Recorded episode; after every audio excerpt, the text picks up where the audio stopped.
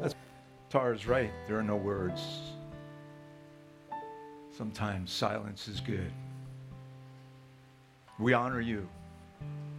We praise you. We bless your name. Bless the Lord, O my soul, and all that is within us. Bless your holy name. Thank you that you give us showers of blessings.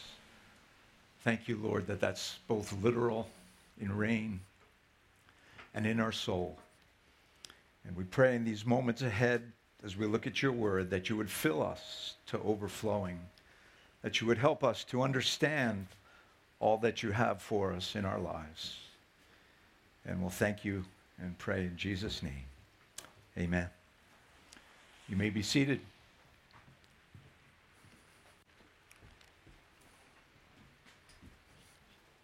Take me just a minute to get set up here. Last week, all the notes went flying, so I don't want that, that to happen to me.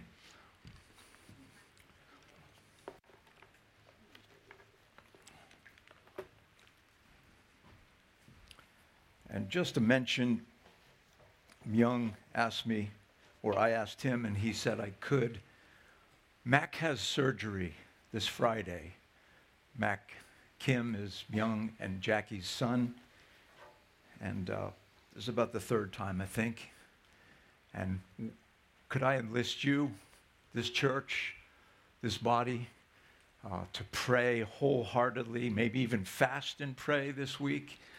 that, that God would have his way with the surgeon's hands and with Mac's body, and that there would be a miracle. That's going to be our prayer this week. So uh, I just wanted to mention that, and Myung said I could. This morning, I would like to speak to you on the fullness of God. And I want to read, begin by reading Ephesians 3 14 through 19. We're doing the whole story. This is the ninth message in the New Testament, and I have the book of Ephesians. Ephesians 3, beginning with verse 14. For this reason I bow my knees before the Father, from whom every family in heaven and on earth is named, that according to the riches of his glory, he may grant you to be strengthened with power through his Spirit in your inner being, so that Christ may dwell in your hearts through faith, that you, being rooted and grounded in love, may have strength to comprehend with all the saints what is the breadth and length and height and depth, and to know the love of Christ that surpasses knowledge, that you may be filled with all the fullness of God. May God open our eyes to his holy word this morning. This week I read an article from the New York Times on collective effervescence. I'll quote it.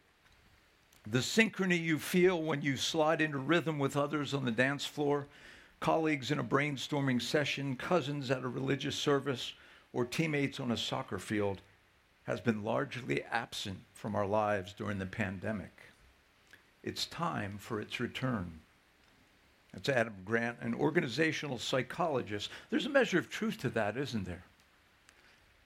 Now, as Christians, we've been experiencing collective effervescence to a certain extent as we've met together both inside and outside, as we have prayed together and worshiped together and fellowship together. But to say the least, we have somewhat been subdued in our experience due to the circumstances of these past 15 months. It was especially difficult in those first days when we were all live streaming, taking communion in our own living rooms. It was kind of strange, wasn't it? Praise the Lord, we're past that. I want to say this right off the bat, and it actually comes out of the text that I just read. God is always ready to give us so much more than we are willing to receive. I'll say it again. God is always ready to give us so much more than we are willing to receive. And He wants us, as Paul prayed, to be filled up to all the fullness of God, all the fullness of Himself.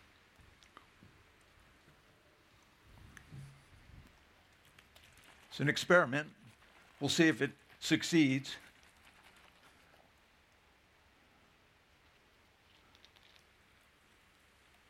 Nothing. Flat. Now, there's a reason for that. My wife told me this was bought four years ago, was in my classroom for that long. And uh, it was the year I had uh, surgery, and actually, she bought it for my daughter, and I got six pack, and one was left. All right, we'll see if this one works. Don't worry, Lisa, it won't come that far. Oh, yeah. Oh, yeah. All my notes are covered in effervescence, right? That's what effervescence means. How is your effervescence doing? Now, by that, I don't mean just a bubbly personality. Some people have bubbly personalities. Sometimes I'm uncomfortable with those, but you know, I love those people anyway. I don't necessarily have a bubbly personality, but that's not what I'm talking about. I'm talking about God filling us to overflowing, to spraying all over the place. Not a good analogy, but you know what I mean. Does your life reveal that God is at work in you? I mean, you, you've been saved by the washing of regeneration and renewing of the Holy Spirit. That's what Paul told Titus. Are you full today, or do you feel empty and bankrupt? And I know that in a congregation like this, and those of you in cars, and those lis- listening through live stream, we come at different places today. Baggage that just seems to weigh heavy on us. Some of us feel free of that because of Jesus Christ. And we have all kinds of experiences in between. But I believe that what God wants for us is the fullness of joy in our lives. He wants us to live in the fullness of Himself. Now, lest you think this is just my own personal opinion, I refer you to, you the words of our Savior Himself, the Lord Jesus, as recorded by John in the seventh chapter of his gospel, beginning with the 37th verse. On the last day of the feast, it was the Feast of Booths, that great day, Jesus stood up and cried, If anyone thirsts, let him come to me and drink. Whoever believes in me, as the scripture has said, out of his innermost being shall flow rivers of living water. I remember Stephen Olford used to put it this way. He was a British guy rivers of living water. I can still hear it echo in my mind, preached 40 years ago when I heard him. But it's a truth that Jesus is speaking about that we have, through the Holy Spirit, the possibility of experiencing all of the fullness of God. John went on to say, This he spoke of the Spirit, whom those who believed in him were to receive, for as yet the Spirit had not yet been given, for Jesus was not yet glorified. How do you experience the fullness of God? Well, first, you must believe in the gospel. The gospel has been threaded through the last nine messages. Jesus died for our sins according to the scriptures, was buried, and rose again to verify that what he did was from God and that he was God. Our response to the gospel must be that we repent. We repent of our thinking that we can please God on our own. Instead, we must cast ourselves on Jesus, have faith in his work, that he paid for our sins. That's the gospel, and that's where fullness begins. If you have not received the gospel yet, then all that I'm going to say this morning is not for you, but it is for you because you can receive the gospel even this morning. That's where it begins. The gospel answers the deepest and most heart wrenching question that human beings wrestle with Am I accepted. And I, as I thought about the LGBTQ plus A, I don't know all the numbers and letters, but it, it is a movement and is something that, that we need to be in touch with. As I think of that movement, and I've watched it over the years for two decades, I think this question is at, at heart in those people's lives. Am I accepted? And that's really what they want. But the only acceptance is found in Jesus Christ. The gospel is the good news that we can be accepted in Jesus Christ. That is where fullness begins, but it doesn't end there. Ephesians 5:18 says, "Be filled with the Spirit." The tense plays out like this: be being filled on a continual basis. It's the normal Christian life. The first part of the verse says, "Do not get drunk with wine, but be filled with the Spirit." And we could, easily apply that uh, and and say, "Don't substitute anything in your life for God. He is the true satisfier." Mick Jagger used to sing, and I think he's still singing it. I can't get no satisfaction.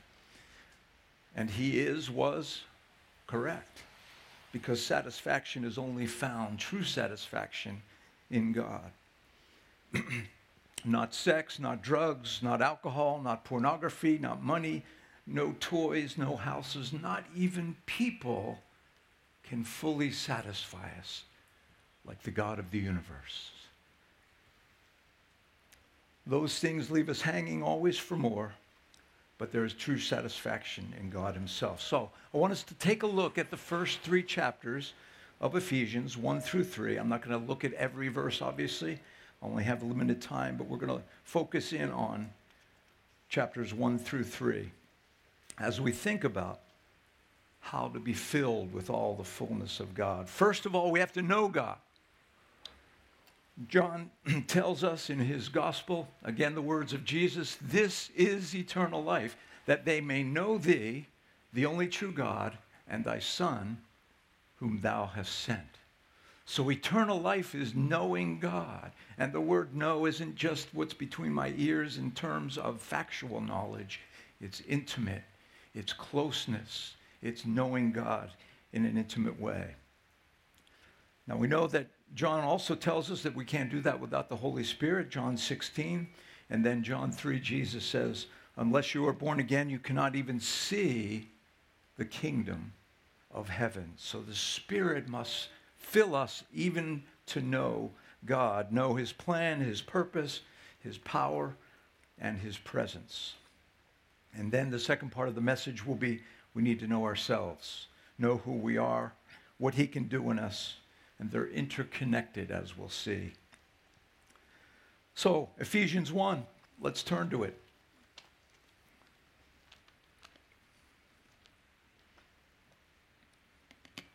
Paul, an apostle of Christ Jesus, by the will of God, to the saints who are at Ephesus and are faithful in Christ Jesus, grace to you and peace from God our Father and the Lord Jesus Christ. Blessed be the God and Father of our Lord Jesus Christ, who has blessed us in Christ with every spiritual blessing in the heavenly places, even as he chose us in him before the foundation of the world, that we should be holy and blameless before him.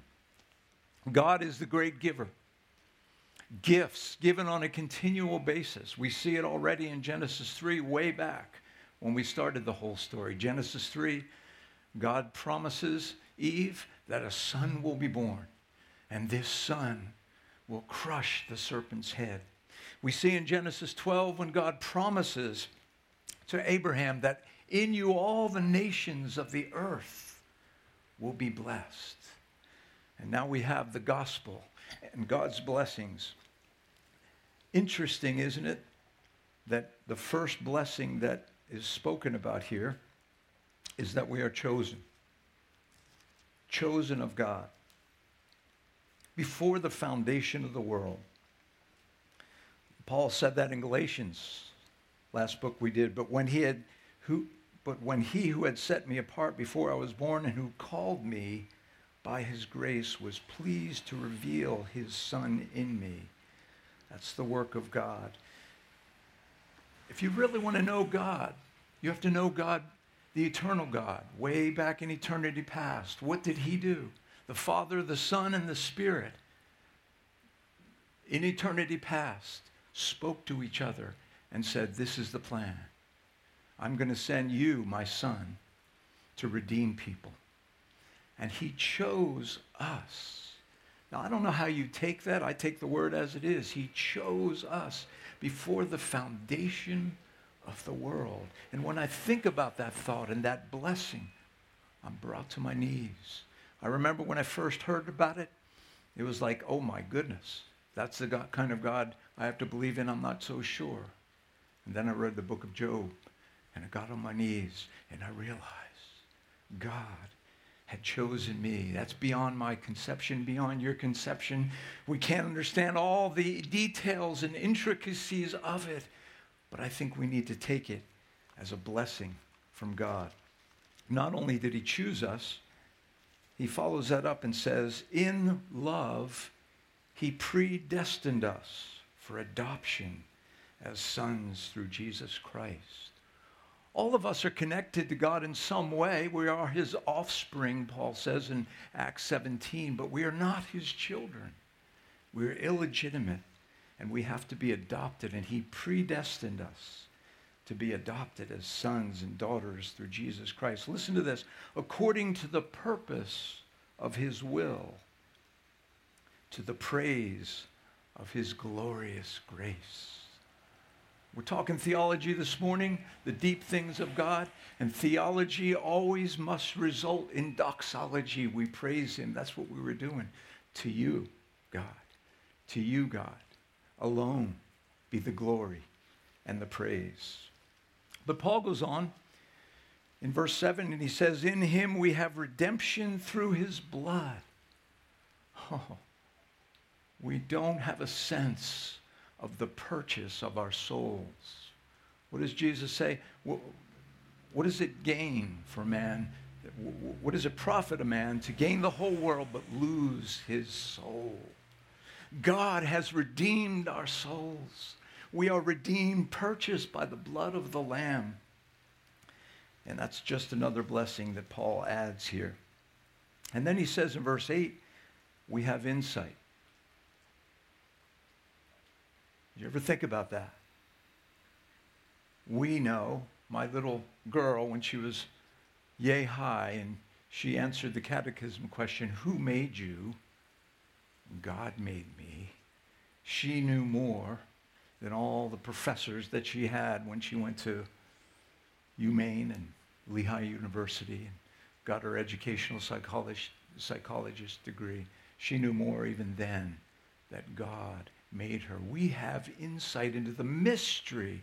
And if you read Ephesians uh, closely, you'll see this mystery is, is something that the prophets uh, tried to figure out, peered into, but couldn't fully understand. But you and I as believers in Jesus Christ, have this insight. And then next, verse 11 inheritance. In him we have obtained an inheritance, having been predestined. There's that word again. It's used only six times in all the New Testament. According to the purpose of him who works all things according to the counsel of his will. And as I thought about this yesterday, I thought about the, the streets of gold paved, the new heavens and a new earth. There are going to be trees for healing. There's going to be a river that runs through it. That's our inheritance. Oh, I hope you can be filled with all the fullness of God when you see the gifts that God has given to us. And lastly, in verse 13, it says that we've been sealed by the Holy Spirit. Paul goes on in verse 16 of this chapter, and I'm going to finish with this chapter uh, just by alluding to it that he prays that we might have a spirit of wisdom and revelation in the knowledge of him. And then he says, that the eyes of your heart may be enlightened, so that you may know what is the hope of his calling, what are the riches of the glory of his inheritance in the saints, and what is the surpassing greatness of his power toward us who believe. We used to sing a song 20 years ago, Open the Eyes of My Heart. You guys remember that? I almost wanted to like start singing it, but I'm not going to. I don't have time. Open the eyes of my heart, Lord. Open the eyes of my heart. I want to see you, to see you high and lifted up, shining in the light of your glory. Pour out your power and love as we sing, Holy, Holy, Holy. This is one way we're filled with the fullness of God. Knowledge is really important. Wisdom and the revelation of God, understanding. Uh, I'm going to illustrate that with a pilot who was coming in for a landing, thought everything was good, coming in, coming in, and all of a sudden the tower saw him. His landing gear was not down. Belly landings are possible, but they're rough. The tower alerted him, asked him to rise, put his landing gear down. I don't know what happened, malfunction. Usually you have a, some kind of switch in, inside the cockpit, but neither the pilot nor the co pilot knew it. But the information that the tower gave to that pilot saved all those people's lives, or at least kept them from a disaster. Information is important. We need to know God. We need to know everything we can about Him. Search the scriptures. I, uh, I tacked on a piece of paper here just to remind myself are you memorizing scripture? Young people? You do that in school? Good. Old people? Good. I see some heads shaking. The rest of you, come on, work on it. If an old guy, I'm 68, can memorize scripture, and I've memorized two verses, uh, two passages in Titus this summer, and now I'm working on Jude. And uh, why? I've been reading the Bible for 50 years, but it's new and it's fresh every time I read it. And in order to be filled up with the fullness of God, you need to know God. You need to spend time with God. And you need to allow Him to fill you. So, know God. Secondly, we need to know ourselves. We can't really know who we are except by God's word. No sociologist, no psychologist, no counselor can truly reveal, though those people can help us at times they can't truly reveal who we are. We must read Ephesians 2 in order to do that. So let's look at that. Ephesians 2, verses 1 through 3.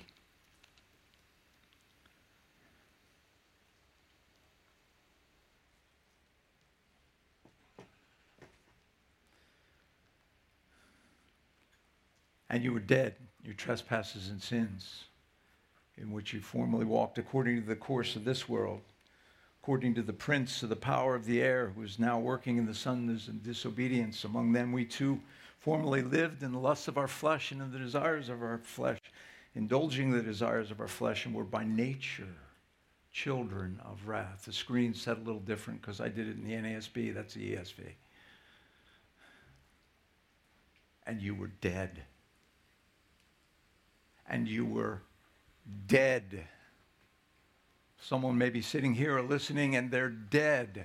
No, they're alive, they're breathing, but they're spiritually dead. They have no life. And we, before Christ, BC, we were dead. But that's not the worst of it. We were also depraved. You were dead in your trespasses and sins in which you formerly walked according to the course of this world, according to the prince of the power of the air. That's the devil. What does it mean to be depraved? Well, it doesn't mean that you did all the bad that you could do, right? Thankfully, humans aren't there. Although I read the news every day, I get blips on my uh, iPad from Philadelphia, channel 29. And it's just so sad. It makes me thankful I live in Maine, but its two-year-old child dies. And, you know, it's, it's just, it's the bad news. And this is the bad news about us, right? In order to appreciate the good news, that's what the gospel is, the good news, we have to know the bad news. And so we're depraved, and then we're doomed. We are children of wrath, God says. But move on to verse 4. But God, being rich in mercy, because of his great love with which he loved us, even when we were dead in our transgressions, made us alive together by grace you are saved, and raised us up with him, and seated us with him in the heavenly places in Christ Jesus. Why? In order that in the ages to come he might show what is the surpassing riches of his kindness toward us in Christ Jesus. Oh, I love that verse, verse 4. But, We were dead, but God made us alive in Christ. We're empty. We're bankrupt. We're helpless. We're hopeless without Christ. But God can pierce through the darkness and the deadness of our souls to bring us to a life of fullness and flourishing and satisfaction. The psalmist said, Delight yourself in the Lord, and he will give you the desires of your heart. Maybe you're not there this morning. Maybe you're in your sin, in your habits, in your addictions, in a place that is very difficult. God can release you from that. He wants you to have his fullness. The gospel brings fullness. It begins with the peace we have when we know Jesus died for us. But it continues. What does he say here? Regeneration, that's life. God gives. We're raised. That's what baptism represents.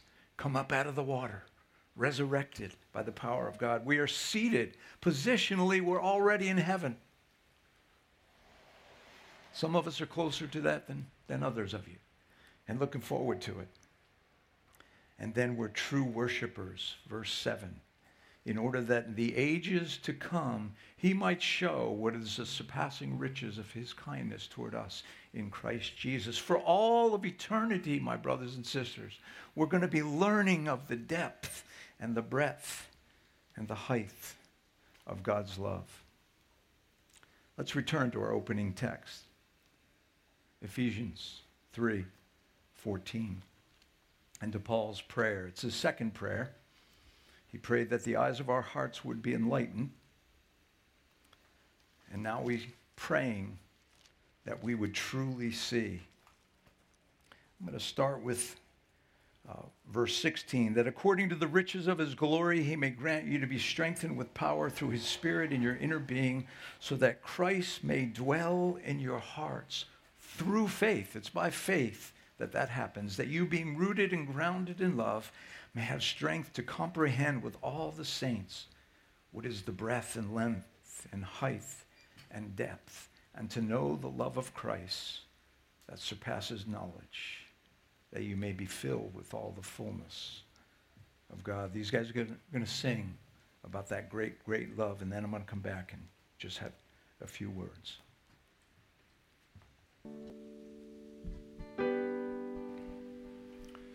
For by grace you are saved through faith, that not of yourselves. It's the gift of God, not as a result of works, lest any person should boast. Do you know the next verse? It says, We are his workmanship, his masterpiece, his point mea, his beautiful, beautiful work. And God wants for you to be filled with all of Him. Today, you may be lackadaisical about your faith. There may be bitterness in your life. Maybe you're just flat out lazy and you don't spend time with God enough to consider. These guys just sang about His great love. But He's there.